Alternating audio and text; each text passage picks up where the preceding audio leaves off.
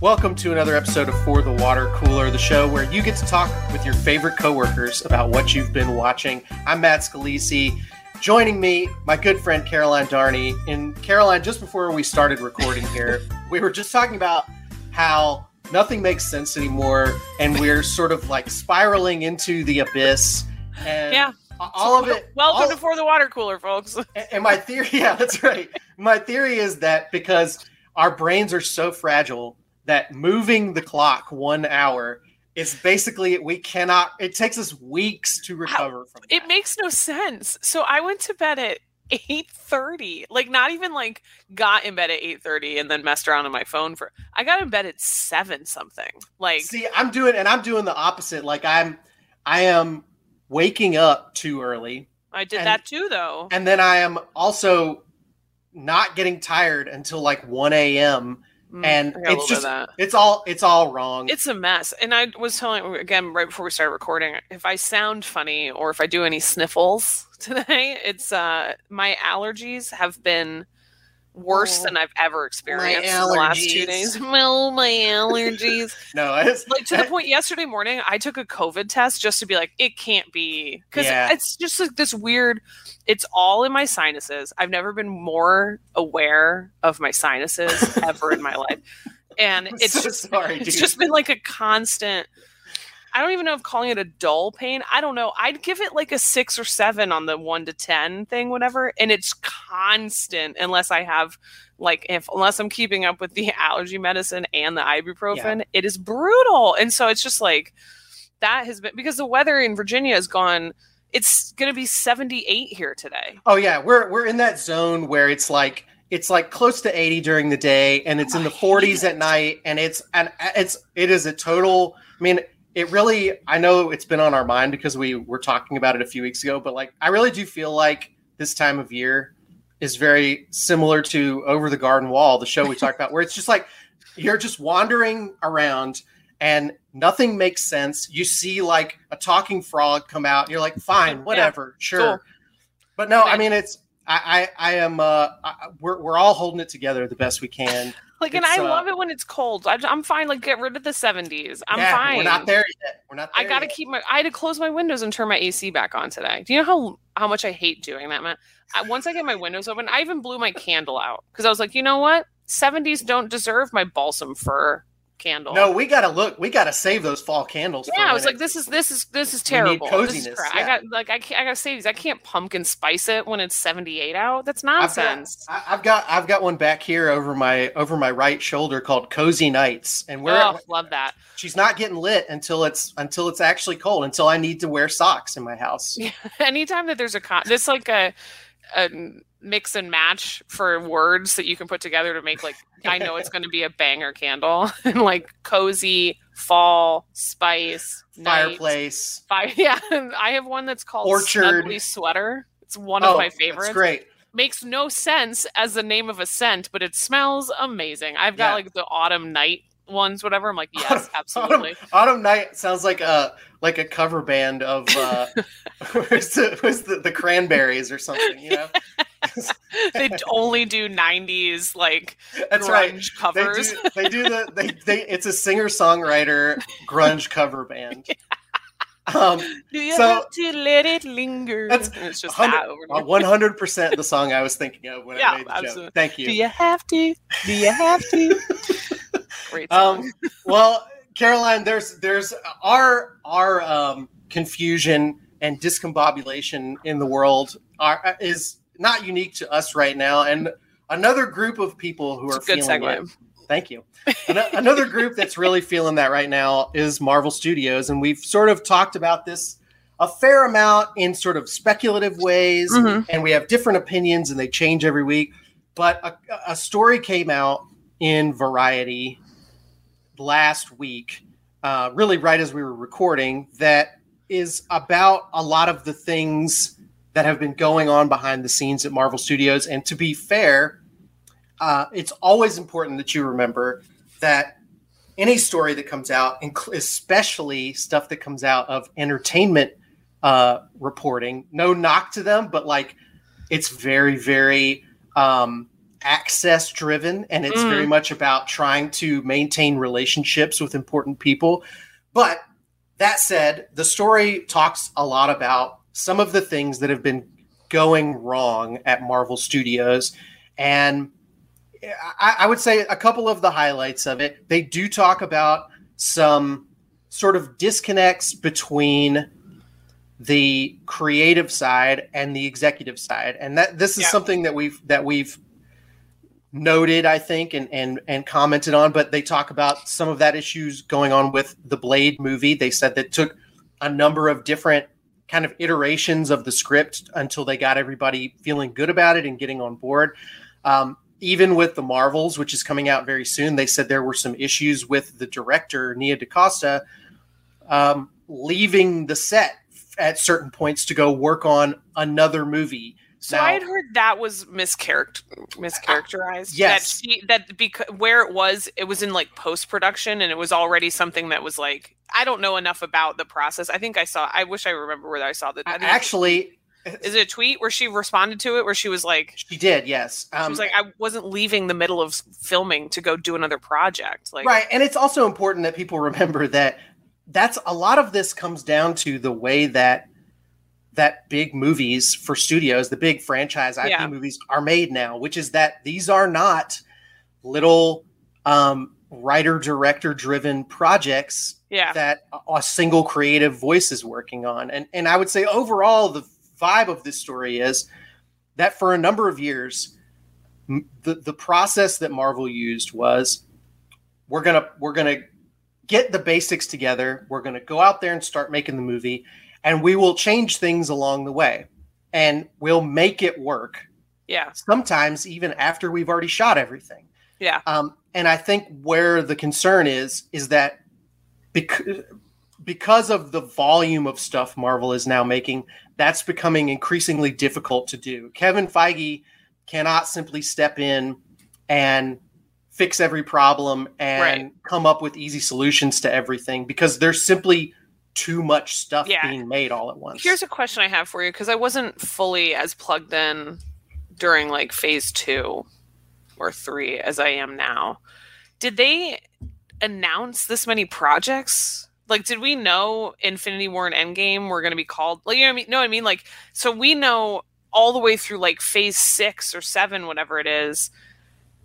I think that's where they made the biggest fumble publicly. In my, and this is just like my humble opinion, is the fact that by lining up and announcing when you want to do all of Mhm. these movies and all of these projects and all of these shows and what their titles are, you corner yourself in. There's no escape Yeah. hatch. so and so I'll- if there's any change to it, like with Blade, and Blade has been such a disappointment in the sense that having Ali attached to it, who's incredible, you get the snippet of his voice at the end of Eternals. It's a it's an IP that we've seen done, and I think done pretty well. Yep. I I think most people like it. I people like like the Blade movies, yeah. yeah, and I love that they just announced that it's going to be rated R. I think that's huge for it, and we can talk about the trailer for Echo and that it's TVMA and that they literally show someone getting like killed in the trailer. Like they're trying to be like, look, we're going to be gritty still, like it's fine, Right. you know.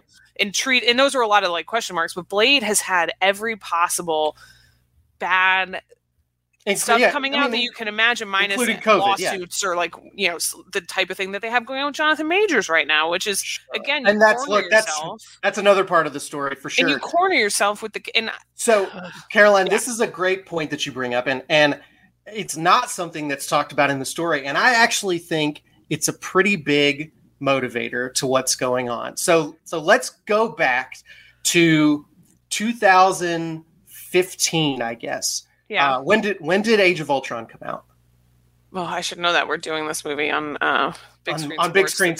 It's Novenger, folks. So I think it's 2015, and and up to this point, there had been press releases announcing movies, very normal build up to the the Avengers related movies. It was like sign-ons for X number of Avengers movies, right? Sure. Am I remembering And- that correctly? and what happened- like right. What yeah. happened after this? What happened after Age of Ultron? which was 2015? I just looked it, it up. was 2015. Okay. Um, you know, really at that point, it was very clear that the MCU was a successful um, Yeah. experiment and was a becoming a phenomenon that people were really into. And it also was clear that they were building towards a big story because we'd seen the Infinity Stones and Thanos.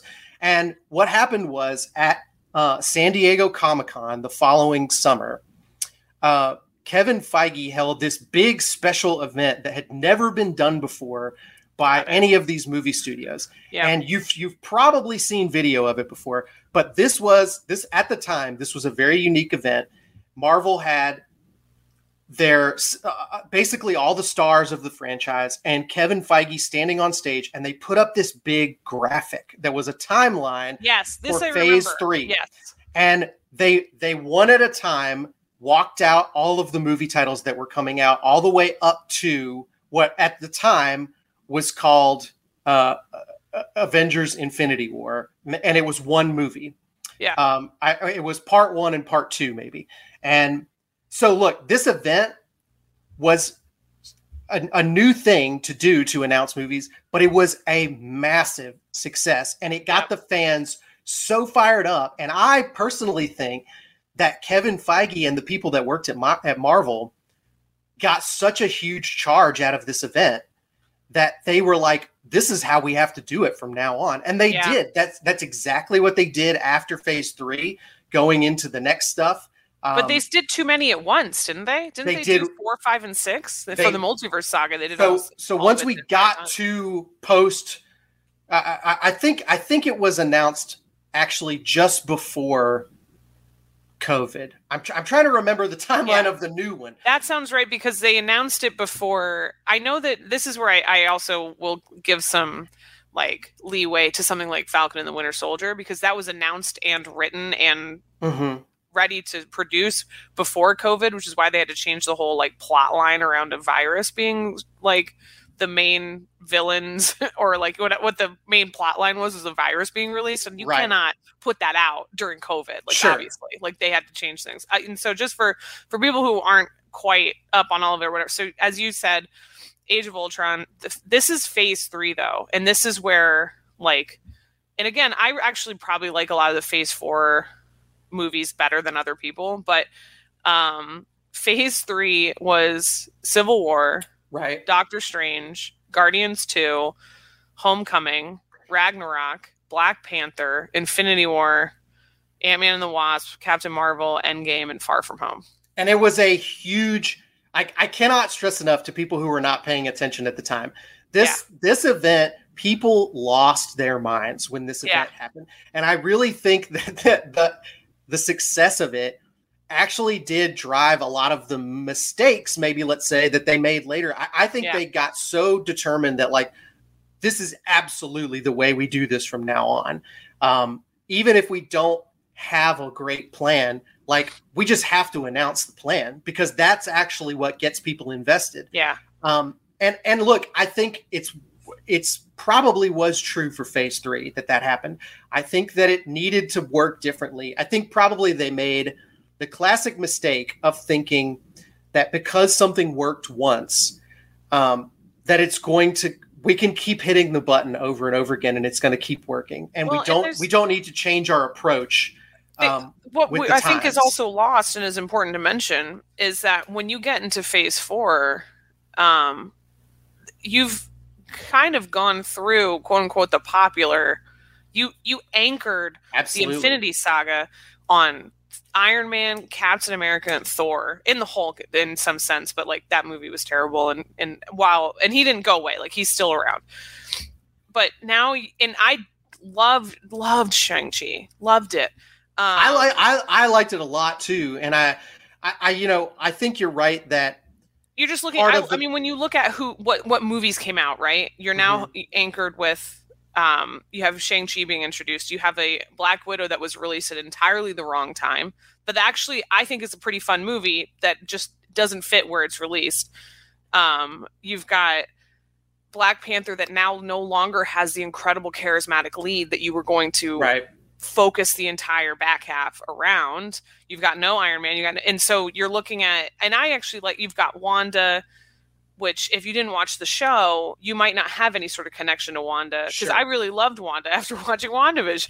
like Well, I going into it, I was like, eh, whatever. And coming out of it, I was like, I would walk into traffic for her. She I think slaps. they I think they got a little overconfident because of the fact Yeah. that the truth is before they made the original the, the first few phases of the Avengers movies, nobody in America cared about Iron Man or Captain America or Black Widow or any of those guys or Thor.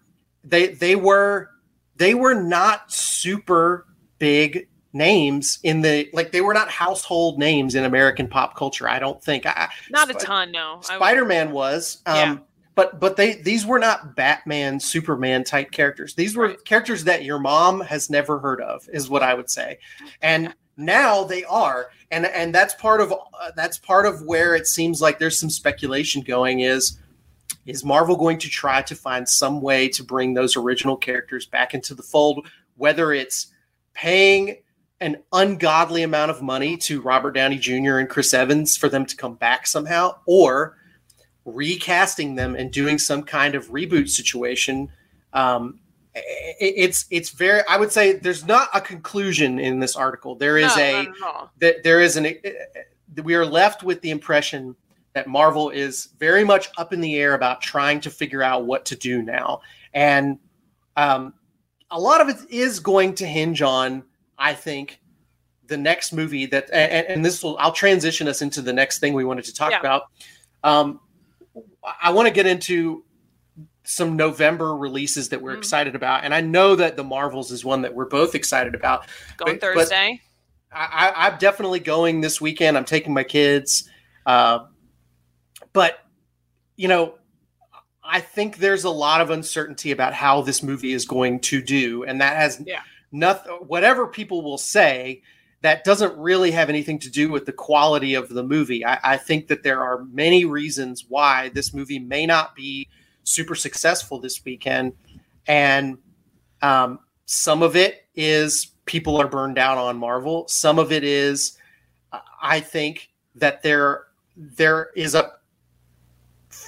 I, I want to be careful about how I say this. There's a portion of the superhero movie fan base who are Mhm. usually always there opening day, who for various reasons have always had it out for Brie Larson, and Yeah. do they do not like her in a in a way that like it's Very hard personal kind of way. Oh yeah, like they mm. viscerally do not like this woman. And you and I are obviously both huge fans. We we like her as Captain Marvel, but we also are watching her TV show where I think she's fantastic. She this is an Oscar-winning actress. She's been in some of the most fun projects of the past 10 years. But there is a group of I would say I don't know how big a percentage they are, yeah, it's but a the but a big chunk really of loud them. on like social media and For YouTube, sure. and, and this is the thing that having because Guardians is Guardians three is a hard one to like fit in and kind of whatever because it's coming off of a fizzle with Quantumania.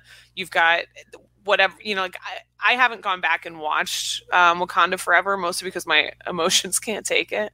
Um, but you've had a couple either really emotional movies like Guardians 3 or ones that, you know, it's just hard like if there was a with MCU and quote unquote turmoil, yeah. Mhm. The studio I'm sure would love to have a Spider-Man movie coming out right now. Not and it is being and it is being worked on. There's a lot of reports that not but I that- I just mean that in a sense Yeah. like or, you know, maybe uh, I don't even know about But you're talking about right now, right now. Right this- now, right now. Like if the if with all the news that's happening, they'd love to have like an X Men dropping. for Not, sure. But but what's one funny? that has been attacked and review bombed across, not just from yeah, Captain Marvel standpoint, but from Ms. Marvel standpoint. Which, if you didn't watch that show, I thought it was a delight. I And love it. She I- is a doll. I- And I think like, that's where I get so mad. Is like it's going to get Yeah. review bombed, and there are going to be some people that will have legitimate claims as to whether or not they liked or didn't like this movie. So- That's not at all what the problem is. Like you can like and dislike movies. I get that, no, but there anyway, are. There I'm are excited. I would say there are like philosophical reasons why people, or Yeah. we could say political reasons, maybe Yes. why people don't want this movie to do well. Yeah. I hope. I hope that it surprises us, and I hope that it does better than we're expecting. I hope that some of the people who showed up for Barbie and for Eras Tour and who have been making this the the year of the ladies at the movies. Yeah. Show up for this movie. Um, I'm excited. I'm excited for it. I'm Yeah. also excited this week um, for All Mankind uh, comes back with season four. so I still got to get on this boat. I, get on this. I I have not tried it yet. Yeah, You know, I have not steered you wrong yet on, especially No. not on Apple Plus. that's right. Apple TV Plus. I talked to, I had a chance to talk to uh, two of the showrunners and then the folks in charge of costume production design and the NASA coordinator for the show. So this week has already started off to be super busy, but I'm hoping to get a couple things up in the next day or so on, on For the Win, uh, where you can check out those, like some takeaways from that. But essentially, if you haven't seen the show yet, it's basically the premise is like, what if, um, the Americans lost the race to the, the space race. Like what kind it turns into like a little bit of an alternate history. And so it's saying like, okay, then the US would put a whole bunch more money into space uh, space travel and space exploration and from there it kind of like snowballs and and each season kind of starts with a fun montage of like alternate history moments like such and such happened so therefore JFK wasn't killed and therefore like you know all these different storyline things it's very fascinating so it's incredibly well acted. It's a little bit out there sometimes, but um, it's a ton of fun. Highly recommend. That comes back Friday.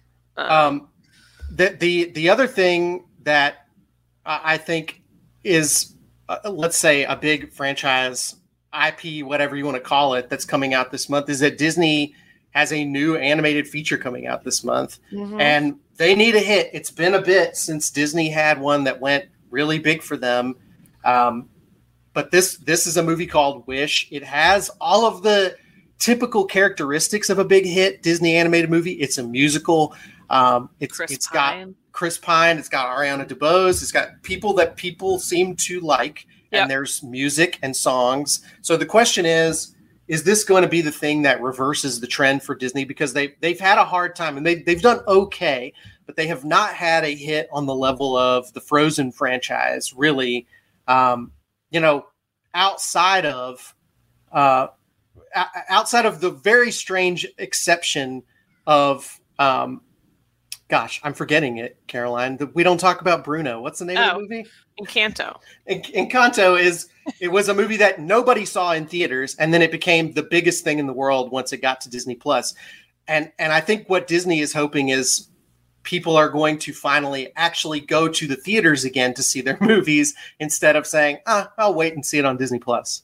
Yeah, and that's going to be the big question because if you're already paying for Disney Plus, like as someone who has a an Alamo draft pass and is basically like any movie I go see is free, which I know is not like an actual thing. Like I'm paying for the draft pass, and then every time I go, I get popcorn and a soda and so whatever. But it's expensive, and that's just me going. like that's not getting the tickets for an adult, two adults, and a kid, three kids, four kids, however many neighborhood kids you're bringing. I don't know how this works. I don't have kids, so I don't know. I assume you can't go to the movies without at least three children in tow. Um, but it just it adds up, and so it kind of is like, why would we spend four hours? Mhm. Let's just say like round. Well, Disney. stuff Oh, sure, you're talking about travel ready, getting time. Yeah, in yeah. car, getting Yeah. them there, getting the That's snacks, fine. getting the seats, like the whole. The I was whole about to say this is this isn't a Scorsese movie. Yeah, when you take them to see Killers of the Flower Moon, like you know that you're going to have to make sure that they pay attention the whole time. You have to like explain what's happening. No, I was kidding. Um, but yeah, so it, like the whole process of like getting ready to leave the house and getting back and the whole thing, it's going to take you like three, three and a half hours, or whatever. Or you just wait a few weeks. The kids most of the time don't even know movie's coming out. like, no, no. I- you know what I mean? Like, it's not like the kid's sitting there like, "Hey, we got to get opening night tickets to go see Wish." You know, like I don't know why And this kid sounds like a 19. I think that's a big part of it is that um, it's harder to advertise to kids. And look, ultimately, that's probably a good thing from an Yes. ethical standpoint. like, it's a lot harder than it was when we were kids, where there's Happy Meal toys and there's That's what I was gonna say. Yeah, Yeah. So many so many ways to make kids aware and excited about a movie coming out. You can't really reach them that way You can't see commercials anymore. I don't know. I mean, my my kids don't watch anything where they would see commercials for sure. Um, Man, so yeah, it's interesting. thought about that. Um, the other franchise that has a movie coming out Mhm. this month, Caroline, is the Hunger Games, and we talked. We had joked a little bit about on previous episodes, I think, about the fact that nobody seemed aware that this movie was coming out, but they're they're picking it up a little bit. They got the exception from yep. SAG to let them promote the movie.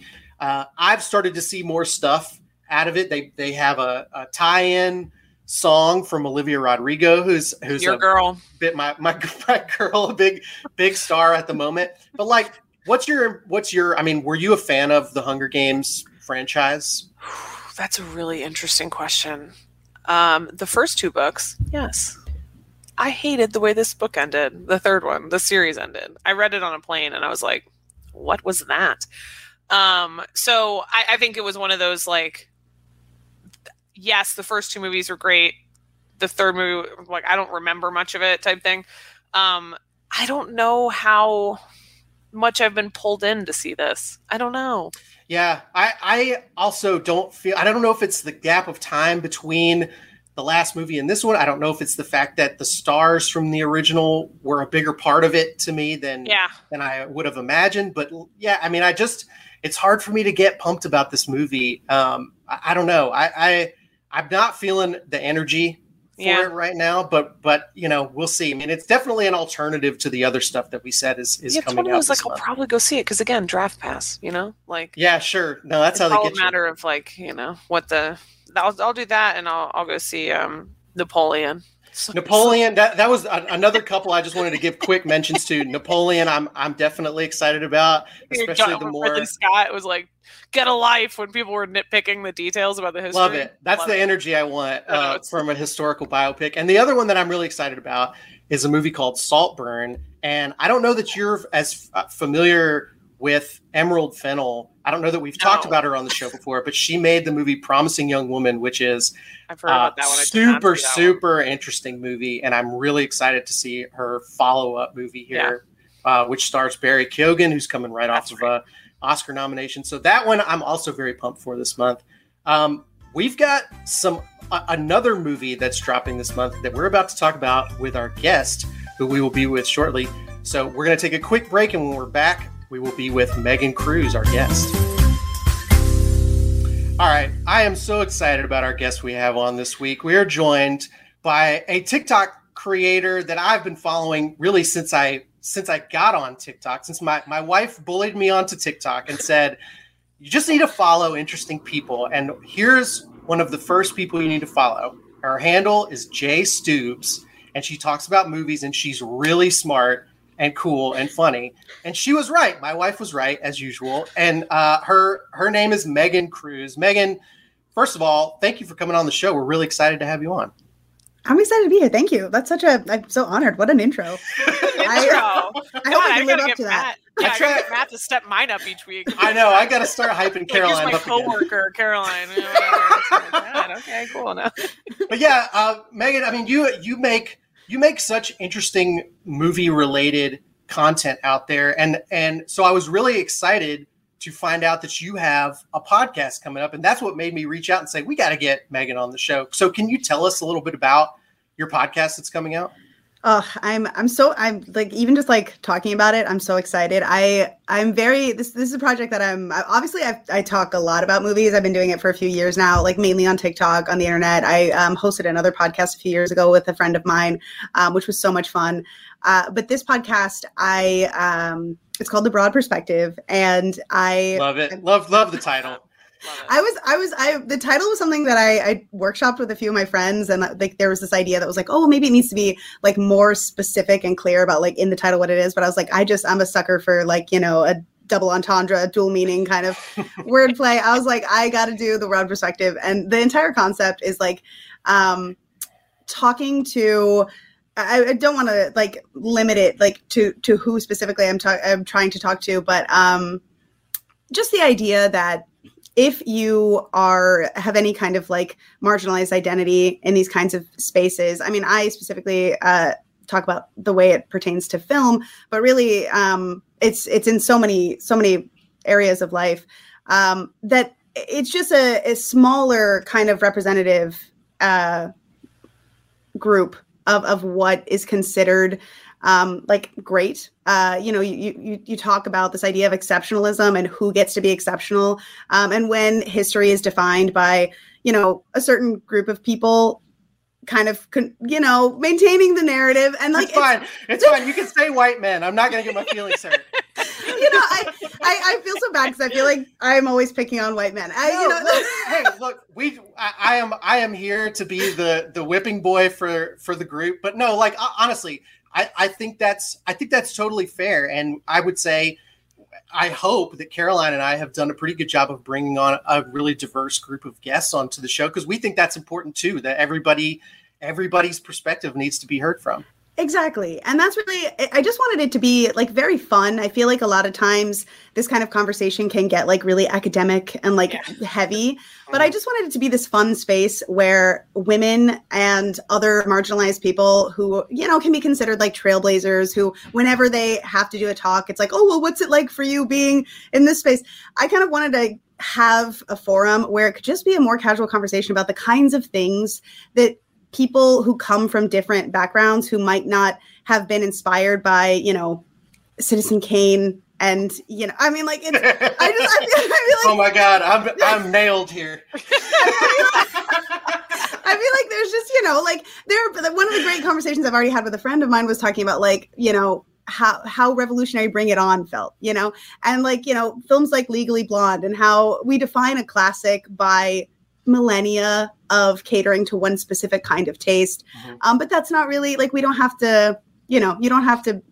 If your favorite movie is, you know, Legally Blonde, I, I think that that's absolutely valid, and I think that there are a lot of women and, and other people in the industry that uh, maybe have unconventional, I guess, traditionally inspirations and favorites, and I wanted to kind of uh, talk about that and talk about the influences that are cool and fun and yeah, not not of the usual so, variety one of the things that we were talking about just before you came on was what an interesting year this has been in terms of how much the, the box office has catered to women. Um, do you feel like? I mean, am I are, am I overly reading the surface on like the, the top level highest grossers of the year, or do you do you feel like this has been a year that a different group is being catered to way more than we've seen in the past? You know, it's been interesting because this is something um, that I've talked about a lot. Is uh, actually, if you look at like box office statistics, women are, are have consistently been such a, a present demographic. Like like for such a long time, women specifically have represented at least 50% of the box office. It's been this like, you know, number that people bring up all the time, like, oh, women don't buy movie tickets or whatever. Um, but I really do. I feel like it's it's less about um it's less about trying to find an audience and i think it's more about who's behind the camera. I, I yeah, talked yeah, earlier yeah. on in the year about how incredible this film this year was looking for like female film, filmmakers who if not already will probably at some point be categorized as like an auteur. Like one of the first big films of the year is celine song's past lives her first film ever that was she wrote and directed um huge impact. And also like huge for A24, like very big box office, uh, despite the fact that their films are usually like less, you know, when you compare them to like blockbusters and things are, are less, uh, less numbers. Um, but yeah, it's been, I mean, and obviously you have Greta Gerwig, who's been a, a force to be reckon, reckoned with with Barbie. Um, I, I mean, there's there's so many. I I've actually already seen Saltburn, and oh man, oh, I gosh, now Matt's gonna just ask you about that. It's no. incredible. I listen. I'm already I'm already such a diehard supporter of that film. Um, but there's honestly even even smaller films. Like I think it was last year. Uh, was Nikyatu Jusu's Nanny. It might have been 2021, um, which was an incredible film from a Senegalese filmmaker. Um, and it's, I think it's on Amazon Prime. It didn't get a huge release, but this year there's been similar films um, like Rye Lane and uh, A Thousand and One, who are just they're they're beautiful films. And I feel like women filmmakers are being represented kind of across the spectrum in like smaller indie spaces, huge box office uh, blowout films. So it it has been really like honestly, my top ten on Letterboxd for the year right now, it's like six six out of the top ten are are from women directors, which is incredible to see. It makes me so happy. Well, it feels too like it's been less that it necessarily was catered to women, but more that it feels finally as though things that women enjoy are less being mocked or it's like less accepting to be mocked of if that makes any sense where it's like before you know i was one of those people that was like oh yeah i like a little bit of taylor swift stuff or like whatever and now i'm like hell yeah i'm a swifty i'm gonna go see her next year in germany like oh so like i'm like yeah and so it's finally like why should i have to be ashamed of being excited about something because it's not what's considered like like you said if someone said legally blonde was their favorite movie 10 years 5 years ago 2 years ago 10 years ago it would be like okay like what especially what in fluff, the film space what mindless Exactly. fluff you you like when realistically and Matt and I've had this discussion about like we need to stop get away from the idea that the only films quality the only films that should qualify for best picture are these heavy intense Oh my God, three yes. hour and those are still good movies but stop telling me that those are the best movies made all year when there's stuff that's way more it doesn't have to be fun to be like anyway if something is fun and funny i think comedies have been forever underrepresented in Oh, like, best picture because it's considered not high enough of like Yeah. you know the the gravitas of the situation. But yeah that's why i think like people being like screw you i'm gonna go see barbie and i'm gonna wear a pink outfit and i'm gonna like have fun with it because why shouldn't i? Has been much more the vibe and i think that's been shown where yeah we've always been going to the movies like Exactly. we don't want you to make more doll movies we want you to make good movies Like, that's that's what we need the takeaway to be like Oh my God, yes. please don't was- make us more Hasbro stuff. Like, I'm Ugh. no offense. Like, Ex- if you no, can do it literally. well, or make me more Battleship, one or the other. Like, you know what I mean? Like, yeah. got to find a happy You're place. very- but that's very Uh-huh. varied taste from caroline um, yeah, Con Air and Barbie. well No, that's exactly right though. It was really I was really worrisome to see them be like, "Oh, we're well, don't worry. We've got the entire Mattel extended universe Yeah. coming." And people were like, "Uh, "No, that's not Wait till you see what we do with Play-Doh. You guys are gonna love it.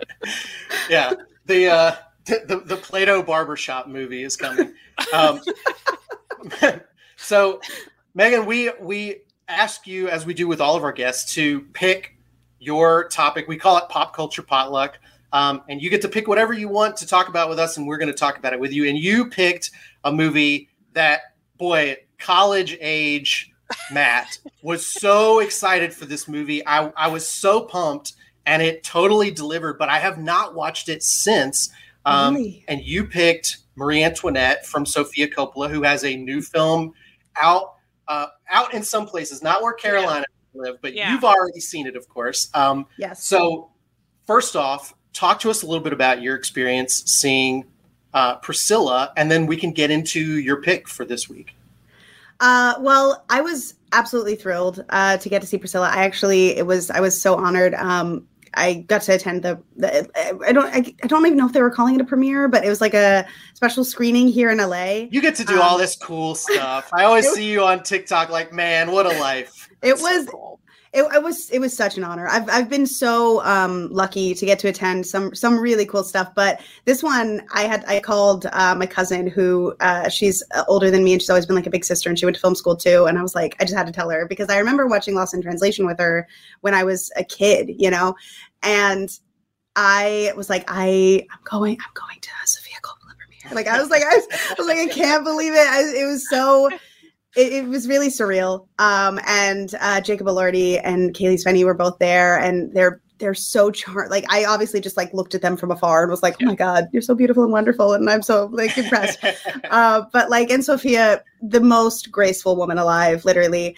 Uh, also, Priscilla was there, Priscilla Presley, um, and she spoke a little bit about what the film meant to her, which was really, really touching to see. Interesting. Yeah, she's it's her involvement has been really incredible. I, it's it's interesting the parallels between Priscilla and Marie Antoinette um, because I think that you know they both speak to this women in the public eye, and even when there are obviously like we'll get into it with Marie Antoinette, but obviously valid criticisms of these women, it's like um, it's just it's a it's a magnifying glass that regardless of how good you are or attempt to be or how how much control you actually have, that is just it's it's it's a it's hor it's horrible. Let's let's just be honest. Sure. Um, but yeah, with with Priscilla, it was it, it was incredible to see it in that kind of environment. Um, but the film itself, it's I, I mean, I, I've been a Sofia Coppola fan for such a long time, and I think that her her style has this unapologetic femininity to it. It's it's almost like abrasive and rock and roll in how much she refuses to conform to what we were talking about earlier. This idea of like what what makes a quality film, eh, which is you know it's mainly been built on war movies and uh, this idea this idea of like this very serious masculine hero's yeah. journey. Um, and I I think that it's uh, Priscilla felt even quieter than her other work. It, it felt it had this reserved um, kind of restraint to it, um, which I think really spoke to the loneliness and the isolation and the lack of control that Priscilla had as as a person.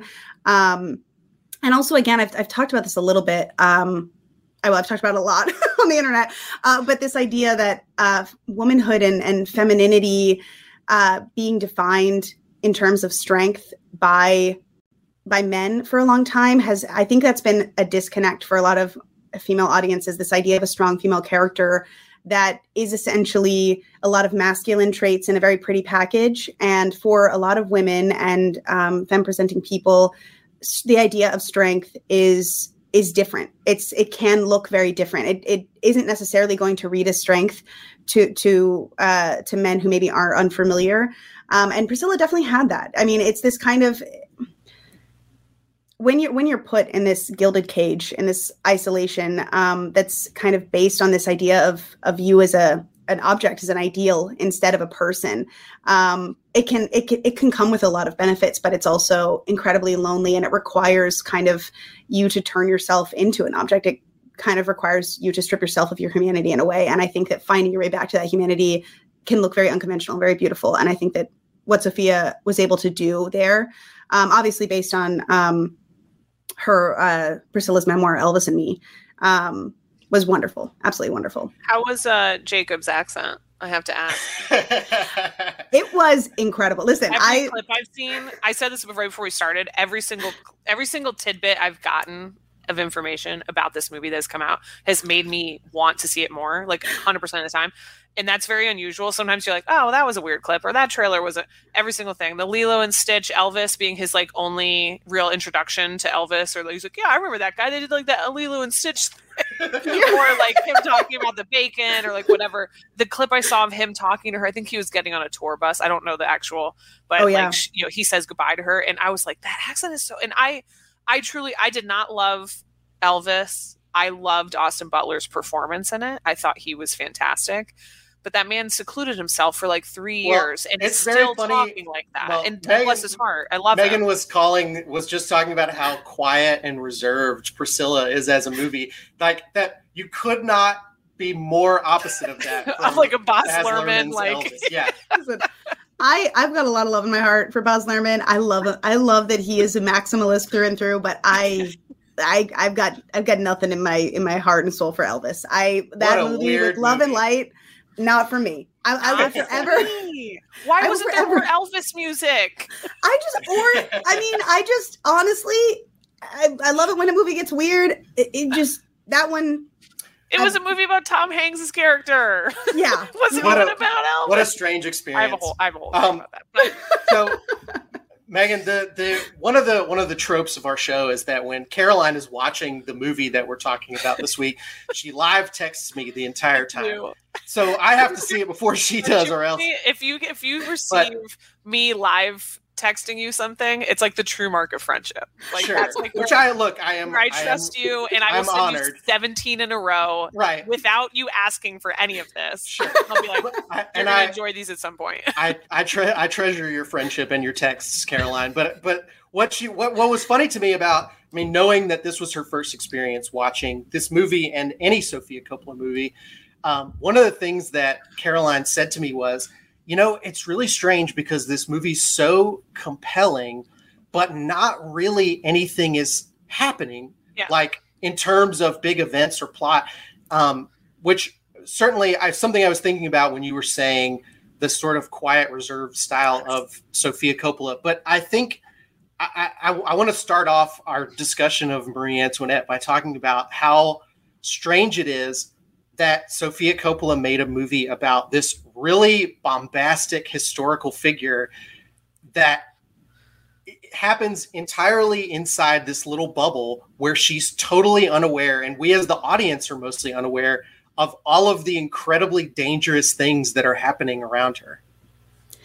Yeah.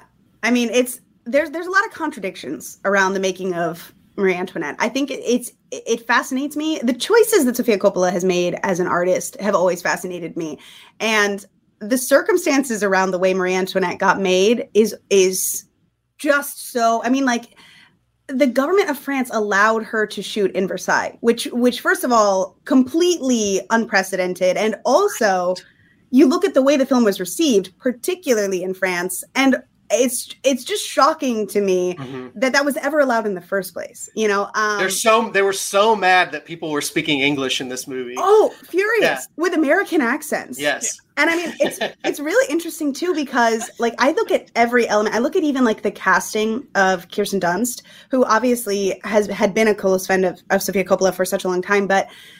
Kirsten Dunst has talked a lot in her career. Like last year with The Power of the Dog, um, talked a lot about like feeling uh, kind of boxed out from the prestigious side of Hollywood. She uh, she was uh, an indie darling for a long time, worked with mm-hmm. some incredible directors, but she also was in the Spider Man movies. You know, she had this rep- reputation of being like this it girl, this fashion girl, this girl who's in Bring It On to a lot of mainstream movie people. Like, it, again, bringing it back to like what what makes the idea of like good or respectable art yep. for a lot of people. Kirsten Dunst was not a qualifier for that. And so just from the jump, you know, Sofia Coppola's decision to cast this American Valley girl, it girl, little blondie as Marie Antoinette and say, talk in your talk in your American accent. You know, let's let's completely highlight how anachronistic it is for you to be here in this space because that is reflective of Marie Antoinette's experience in a lot of ways. Um, but because she's such a polarizing and still kind of widely hated figure in France, any sympathy at all, any historical inaccuracies, inaccuracies at all, regardless of the fact that they were very intentional, um, was just so controversial. And I, it's wild to me to look back now because I I watched the film again last night. Um, I've seen it so many times, and it's just I st- every single time it shocks me that people didn't see it for the revolutionary, like wildly cool, rock and roll, insightful, um, artistic piece of filmmaking that it is because it's just it's I I, I get shocked every time it shocks me every single time. This is far and away, and I didn't see Power of the Dog. I will fully admit that too, but this is far and away my favorite I've ever seen Kirsten Dunst. Yeah, like I thought she was incredible. She's so alluring and intriguing and even just the way she's delivering she, the the uh, work she does with just the looks yeah especially like when they're sitting at the table together or and they're like so you like to make keys huh? So you make yeah. keys? And he's like i do. And she's like so you like that? Well it's like every so bad date you've ever been on you know you're just that's, like that's another so thing i love like about that? it and one thing i've always loved about sofia coppola is i think that she has this really killer sense of humor that's in yeah. a lot of her work. And i feel like so many people don't understand that she's intentionally joking. Like i mean like that the breakfast scene in Marie Antoinette is so absurd. And it's it's me- like honestly, it kind of it feels to me very similar to like that Wes Anderson, very cold. Yes. Uh, like Jason Schwartzman being there also helps. yeah, yeah, yeah. It's like this this this cold, removed kind of kind of uh, dry humor, which I think it just works yeah. so well. Ab- absurdity is definitely all over the movie, and uh, the, there's one scene that sticks out to me where there she's getting dressed in the morning and basically there's all these rules about who's allowed to dress her. So like every time a new person walks into the room, the the ranking has to be assessed of who gets to put her shirt on. Basically, she's yeah. like, yeah, it's chilly today, huh? Just like uh, absolutely. I mean, the, the only thing that that I can that I can sort of compare it to is having gotten married. Uh, you know, like 17 years ago, that of, of just like why are we doing it this way? And they're like, well, this is just how it works. This is what you what you have to do. no, exactly. Yeah. And that that kind the absurdity of I mean, because that's the other thing you talk about Kirsten Kirsten's performance. I mean, she she plays this character from age 14 to like age 30, you know. Mm-hmm. And it is she does she does carry herself so differently as she ages throughout the movie, which is so impressive. But it is this kind of like it's very it is very uh what what I love so much, I'm going to get to the point I'm actually trying to make while I make this point because I tend to go off on tangents. But what, what I love about it never is happens on this show. No. Never. We're always very concise. the, the very intentional anachronistic elements, like the soundtrack, which Yes, right off it. the bat, starting off so rock and roll. I know the soundtrack is so iconic. so good. um but focusing having uh kirsten just be herself be this this girl um that is very relatable i mean there were i remember at the time a lot of the reviews compared like derogatorily uh her performance to like oh well marie antoinette might as well be paris hilton it was very much meant to be like a dig um and I think- Ironic because because Sofia would later make a very very Paris Hilton-y movie, ex- exactly which I told also- Caroline you've got to go see Bling Ring after you Yes. watch this movie. But I yes, just- I just on rewatched. Bling Ring too. It's also fantastic. um, but yeah, like, and I think her relationship with fame and privilege and um, the public eye it has been a recurring theme of her work that that it, she does really well. She has such a delicate approach to it, and I. What I love so much about Marie Antoinette is again, it's I don't think it's necessarily trying to make make apologies for this character. People were very upset about how sympathetic it was to her as a as a character. And while I do think that, you know, as a historical figure, she has been as much maligned as she has been like falsely revered, um, because you know history is up to the interpretation. That's that's neither here nor there. I think what's fascinating about this specific interpretation, um, Sofia's vision, is that it's using these anachronistic elements is so humanizing. I think we have such a tendency to look back on history as this un you know, it, it feels intangible, it feels unreal in so many ways. These people don't seem like us. They feel so far removed, especially horrible things that look back in, that happen in history. I feel like it's so easy for people to look back and be like, "Oh, those people's those people were monsters." Like how could they think that way? It was so barbaric. It was a different time. And I I think remembering that people are people is like a very important part of art. It's, it's a very important part of filmmaking and, and telling stories because when you when you regardless of how horrible a person is and i think marie antoinette's level of depravity or irresponsibility or malice is debatable. But any figure honestly that you want to reduce and say well they're just a monster they're inhuman is like fun doing a fundamental disservice to humanity as a whole because we have to kind of regardless of, of how horrific it is we have to remember that these are people and they do have human motivations. And i think that specifically using anachronistic elements is such a brilliant way to get people to remember that you know yes she she did do some not great things. She was part of a system that was horrible. Um, but at the end of the day she also was was a person. She was a you know kid. I, sofia made a great comment uh, at one point about the film where she said that one of the things that fascinated her was that both marie and louis were like 18 and 20 respectively when uh, his father died and they became you know the king and queen of france. And that's the idea that these were essentially teenagers running around this huge palace and being given, you know, the keys, the free reign. It's like, yeah, they made a lot of mistakes. I I can't imagine doing particularly well in that situation myself. no.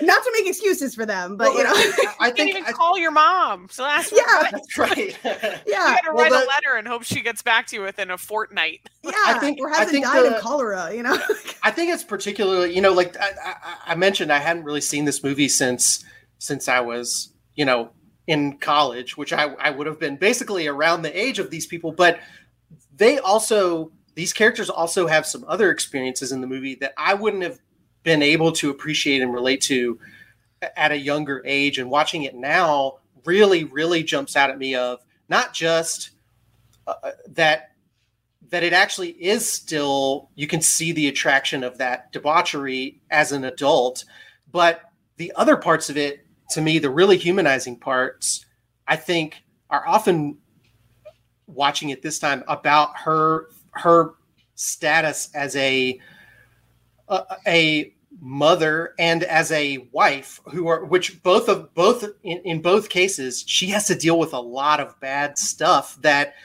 i think probably at the time i'm sure was easier to write off because it happened all the time but she loses a child at one point yeah, um, which is which is brutal to think about. Um, and she also gets as much as she's in this palace with all this stuff that is, you know, gotten at the expense of hardworking normal people. She also is just a mom who probably really loved her her kids. I mean that that scene that jumps out at me that really got me this time um, is after she has her first child, who is a daughter, and of course they're all waiting on her to have a prince so that the, the line can worst. continue. and the the little scene that she has with her daughter, where she gets in her face and says, "You are not what everyone wanted." Um, but you are but you are still loved by me something something along those lines like man what a what a cool extremely human moment where she's really recognizing like even though she's very much caught up in this system and she doesn't really have a lot of agency, she's looking at this moment and her own daughter and seeing herself and seeing like they don't want us here. Like we're we're just we're just a tool for them to do the stuff they already want to do anyway. Exactly. Well, and that's that's what I find so fascinating about the film is that like Marie Antoinette as a historical figure is is full of contradictions. Like most people, you know, I think that m- multiple things can be true at once. She can have been uh, a very active participant in in a horrible system of oppression. That's absolutely true. But she also was a young girl who was very lonely, who was forced to live this very sterile and rigid lifestyle um, from a young age, being put in a position where not only was she not raised in that environment, but she was she was the target of a ton of ire. There, was there's a lot of historical elements like the fact that Louis did not take a formal mistress, you know, things like that, where ordinarily that would be something that would at least shift the focus off of her hmm. but she was being an austrian being an outsider being like very unconventional even in terms of the monarchy uh, previously she had a target on her back the entire time. And i mean still to this day there are people who think that it was her spending you know that contributed and you know resulted in the in the fall of the aristocracy when in, in fact i mean she she was conservative politically and she she probably you know didn't have very you know great ideas about what to, to do but also she wasn't educated exactly to be so. I mean i'm, I'm not a, i'm not a historian but frankly it's just really interesting because there, there's there's so much that that works in tandem in the film. You know you're seeing this idea that yes she is frivolous and silly and d- destructive self-destructive and doesn't play by the rules and doesn't do what she should be doing but she also is getting an absurd amount of criticism and, and hyper focus in a way that even if she had done everything right you know would still would still have been there. She she's a very you know villainous figure in history now especially in france uh, because of these ideas that th- there's plenty of valid things to criticize her for but i sure. find it interesting that there a lot of the the criticism that remains i mean like you look at her trial for example where she was you know one of the reasons why she was executed is because they trumped up charges that she was sexually abusing her children. You know, I mean, like it's they, they really they it's it's a case of you you had a solid argument. Why are you just making shit up about this woman? You know, like it's just you know like I just it's so it's interesting. I think it's yeah. I think it's really interesting to see it through that human lens, knowing that multiple things can be true at once. And I think that Sofia is such a nuanced filmmaker with a very unique voice that it works so well in this case. I, I do want to bring attention to one more thing before we before we wrap up, which is that the color palette is another thing Love that it. Caroline and I commented on. Oh, love it. And I was I actually got this movie from the library on D on old school DVD Dork. to watch it for this. And the this is what also he's after me yesterday. He was like, by the way, it's on the CW app. I went to the library. but they but they have a behind the scenes featurette on the DVD, and Sofia Coppola talks about that she got the color palette from this movie from a from a um, a plate of macarons, the little the little cookies that they're yep. eating in the movie. Yeah, I I loved I loved that little detail because it really is like it's not. It doesn't look like when I when I see paintings from this era or like when you see art of all of those like dark blue colors and all that that really bold Renaissance stuff you think about. This movie is is very. Um, I don't know if muted is the right word, but like it's very sort of toned down in a way that's sort of I don't know. There's something surprising about looking at every single frame, especially especially when the camera's not moving. It feels very painterly. Oh yeah. No, I mean her her aesthetic her aesthetic has always been so beautiful. I think she established this kind of dreamy and pastel like um aesthetic in the virgin suicides her her debut film. And you see it in lost in translation too especially in depictions of tokyo which is obviously like a lot of vibrant neon lights. But it's almost like shot through you know this kind of like misty filter. Mhm. um and i think marie antoinette is interesting because you know so much of the sets are real. You know they were able to shoot in versailles and you know they they built this color palette that is so again just feminine like pop hyper pop um and i mean you you have little easter eggs like the converse in the in the shoe shot um that are reflections on on modern life which is so cool uh but yeah i think i think that you know that's one of the things that i love so much about sofia's work um is that she consistently and intentionally injects this just down to the very uh, foundation of the aesthetic. It's the it's this it's this soft femininity that kind of contrasts any kind of ugliness. Um, and I think some people view that as like again like you know, you know, washing away any of any of the any accountability. I I think that she actually has a very um, kind of uh, removed viewpoint on her subjects. I think that she is very uh, subjective. Uh, or objective, I mean, I should say, in terms of like presenting her subjects uh, to the viewer to kind of make up their own mind. But I do think that um, the aesthetic is is very intentional, and in this case, just so beautiful and cool, Mhm. amazing. Gorgeous. Um, well, Megan, w- thank you so much for choosing this movie and giving me a reason to watch it again. Yes. Um, we, of course, because your podcast, The Broad Perspective, is coming out and, and is, as we've discussed, highlights women in film. And we've got a movie that obviously is very female forward. I thought that for our trivia segment this week, I would focus on women, but particularly, I, I had to add an element of challenge to it. So this this game show segment this week is focused entirely on stars, female stars from north of the border in Canada. Oh, okay. So oh, we've got three questions for each of you. Uh, Oh, no. Megan is going to go first. Before we start, I do like to kick off our game show segments with a little jingle that I prepare every week. Um, Chandler, would you like to play that?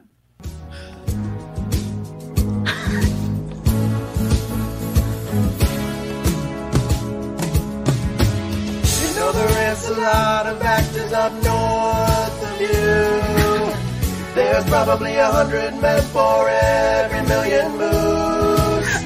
I bless the stars up in Canada.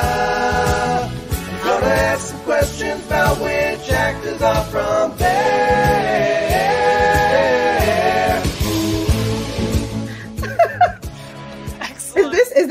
Is jingle every time? No, it's not. Changes. He writes a a new new one. jingle every week. That's that's very that's talent. I that's amazing. it's incredible. Uh, My favorite thing, I'm just gonna, it, the quality, like the production quality, has improved like week over week. It's so fun. that that like was layering things and like gets that was- to do like backups. Like it's that was about seven uh, vocal layers. So Yes. uh, I, I wasted a good hour on that. worth it. um, So all right, it. so I've got I've got three questions for you. We'll alternate back and forth. Megan, you are first, Okay. and what I'm going to need you to do, I'm going to give you a description, and I want you to tell me this Canadian actress. Okay. This actress got her big break in a Canadian television series called Slings and Arrows, in which she played an actress performing in a Shakespeare play. Um I don't I don't I've never heard of slings and arrows. Oh, Should I I mean d- d- do I pa- do I pass to the next d- dis- I- I'm going to guess that Caroline doesn't know this one either. I don't know this one either. I mean I can throw out a Canadian actress. throw one out. Yes. guess. um Rachel McAdams. She got it. It's Rachel McAdams. Stop. I do love her work. Amazing.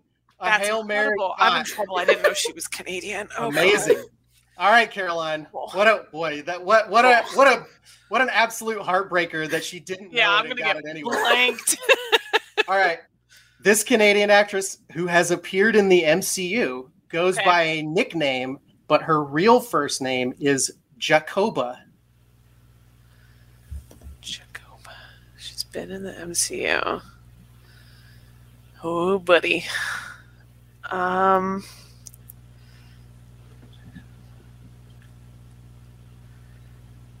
Oh no. You're gonna have to you're gonna have to pull a Megan here and just take I a shot. Um. Oh my God! Why can I not remember anyone's name? That's a very French sounding name, I guess. It is French Jacoba. Yeah. There are there are Jacoba.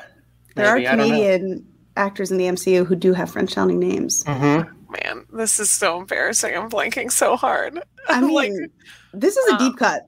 I I don't know. I don't know the answer. I Okay. just, Well, Megan, I'm famous for making these either way too hard or way too easy. So um, I'm gonna go with Scarlett Johansson. it is not Scarlett Johansson. It is your girl, Cobie Smulders. God dang it! Ah, Gosh, I thought you would have known that one, I should have. I thought I was making it too easy on you. Well, All right. I'm not even kidding. I was like oh, Maria Hill, but then I was struck. Anyway, this She had him. I got it. Megan with a big 1 0 Commanding in this first one. round. All right. This Canadian horror icon, Megan, got Ooh. her start acting in the Nickelodeon series Are You Afraid of the Dark, which it turns out filmed in Canada. no, I can't. I can't miss the horror question. I'm trying to think of who I know. What What year was what that? horror actresses I know are Canadian? They're all coming. I'm only getting coming up Australians right now. Um, Everything's coming up Australians. By, by the way, Megan did a great video uh, on TikTok recently about Australian horror films, from which I got a recommendation that I watched and really liked called uh, Lake Mungo. That's what Oh, it was Lake- called, right? yes, Lake Mungo's Yes. so good. Give it. I'm just. I'm just throwing that shout out out there while you think about it. Um, I Afraid of the dark. I don't. When did? Are you afraid of the? Are we talking about the '90s? Are you? We were Afraid of talking about the original '90s, early '90s, mid '90s. Are you afraid of the dark? Okay. Um I am I guess I because I don't I don't know it, but I'm, I'm just at least trying to figure out timeline because I think Maika Mhm. Monroe might be Canadian, but she's too young for that. Um I'm gonna guess what's her name? Um from uh from damn it this this horror movie that okay i i don't know i don't know if i'm gonna be able to i don't know if i'm gonna be able to guess because i'm blanking on names amy something is the woman i'm thinking of but i, I will look. I. I'm going to throw you one quick hint. It's Okay. a it's a big star it's a big star from a big horror movie. big horror movie This is this is definitely not a not a uh, underground hit. This was a huge huge movie. uh no naomi watts is also australian fuck sorry i don't know i don't even know if i'm allowed to curse i'm so sorry Mark that one. um put an audible bleep over it. All right, are we? Are we I don't know i don't think i can i don't know i feel so I'm ashamed. afraid it was Neve Campbell from Scream. Neve, Neve, that makes so I- much oh, sense. I almost wrote this question calling her a scream queen instead of a horror icon, but I didn't want to make it too easy. All right, Caroline, this is your big opportunity to You catch up. to get back in this. Another MCU star Oh, once once turned down an offer to star in the X-Men franchise because she quote wasn't into superhero movies. I'm like tempted to go Scarlett Johansson again. Wait, that wasn't my answer. I said I'm tempted to. I don't think she's Canadian though. Yeah, that's what I Don't was don't make it easier for her, Megan. Um, X Men, like back in the. I mean, you could say back in the they were making those movies for like 20 years. Right, that's what I'm saying. Because I'm. Uh, We block out the later ones for good reason, but Rightfully so. um, I'm just trying to figure out age here, like, because you know. Uh, okay. I'm shrugging. I'm not I'm not I'm giving her nothing. this is too important of a question.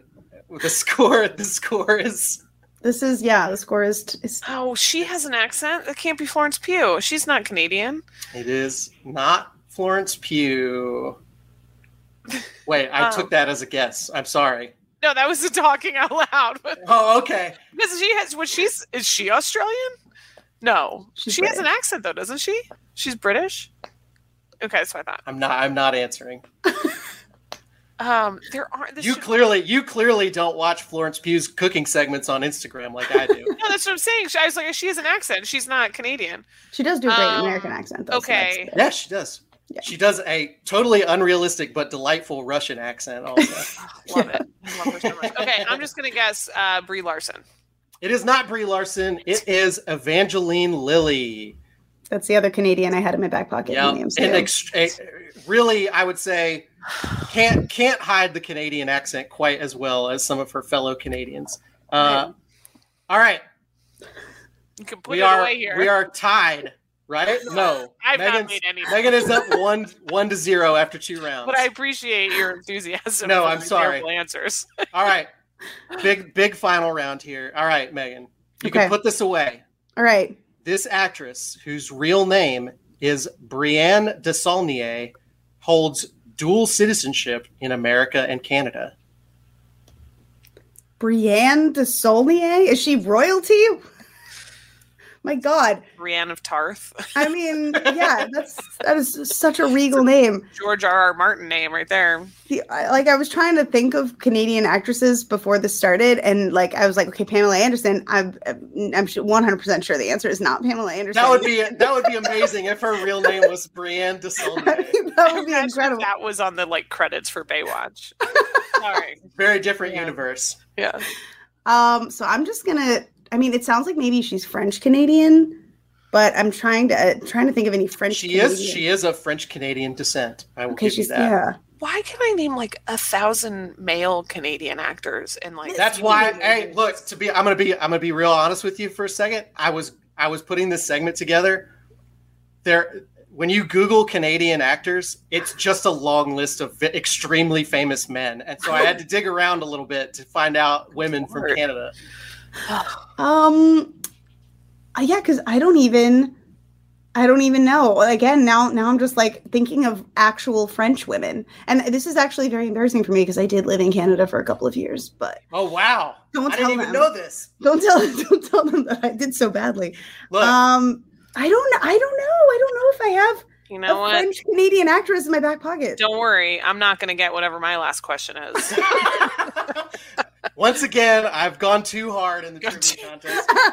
All right, Go back to the X Files questions. the answer the answer to this one is Brie Larson. That is Brie Oh. Larson's real name. no way. Brienne de Saulnier. She's actually Canadian. I was in the right country.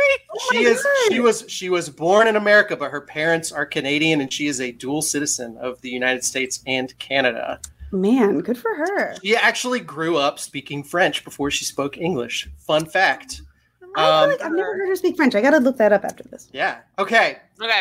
Caroline, big moment Save here. You can save face. Cool. There's no way she's gonna get it. Uh, Give born me some context clues. born in Canada, but raised in New Zealand. This actress won an Oscar at age 11, making her the second youngest Oscar winner in history. At age 11? Age 11. Oh, crap. Um, I feel like I feel like maybe Megan knows it, and I Yeah, might give I might give her a chance to steal You know if you don't just get really it. rub in the victory. Yeah, Sorry. Um, age 11. I'm trying to think of. I'm thinking like Little Miss Sunshine. No. Uh, I, I I'm, I need it noted that I am making no facial expressions whatsoever. I am drying. I'm Um, using all of my acting ability, uh, in which Oh, I do um, not emote whatsoever. Uh, it's not. Oh my God! What is her Mm. name? It's not Saoirse Ronan, is it? That's Is that your guess. guess? That's my guess. It is not Saoirse Ah. Ronan. I'm so sorry. I didn't know how old she was. All right, Atonement. Megan wins anyway. But would you like to steal, Megan? It's Anna Paquin. It is Anna Paquin. Oh, that's it. right. She is Canadian. Wait, what was the movie? She Oh, won for Interview with a movie Vampire. called no. It She was won the- for a movie called The Piano. The Piano by Jane Campion. yes, by a f- famous female I have female. director. Yeah, I would love- and Jane love- Campion might also be Canadian. Is she Canadian? I think she's a New Zealander. Also, Actually. Actually, you're right. She is. Interview Yeah. with a Vampire was Kirsten Dunst. So what am I Yes. doing? Idiot. All right. Well, Saoirse Ronan is Irish, but you know what? I think that this is extremely just a Irish. testament to what great accent work these these actresses have Thank you done. for That's saving right. me. Thank you. It's been real tough. I, I'm going to go back and blame all of this on my allergies. So, well, That's valid. You know yeah, what? you know, Zyrtec is really Listen, the foggy. a It's win- foggy up here today. a win over Carolina is a rare feat It's in true. these games. It's only like the third loss Uh, getting any of I'm these right, these. getting any of these right. These were all hard. very- these were very impressive because I'm not good at making game shows, but I keep doing it every week anyway. but Really, listen, the weeks that I win, I really enjoy your work those weeks. listen. Uh, it has been so fun having you on, Megan, and and I just want to say one more time, everybody. So when when can people find your podcast? When's it going to be out there publishing? Good question. Um, it is, we are launching on um, November 29th, Wednesday, November 29th. I'm going to just double check my calendar because Awesome. I was like, don't, don't Well, say we- the wrong day. It's the we 29th. will we will put we will push it out to everyone and remind everyone once it comes out but in the meantime you can go and follow her on all of the I, i'm sure it's slightly different but in general if you go out there and look for j tubes s-t-o-o-b-s you're going to find her on all the various social media platforms such good content such good thoughtful stuff about movies and i'm so glad we got to have extended version of you doing that today on the show with us megan Thank, Thank you. I had the best time. Thank you guys for having me. Oh, good. Well, uh, listen, we will be back again next week, as always. In the meantime, please go and rate our show on Spotify, on Apple Podcasts, on everywhere that you do that. Uh, and otherwise, we will see you guys next week here at For the Water Cooler.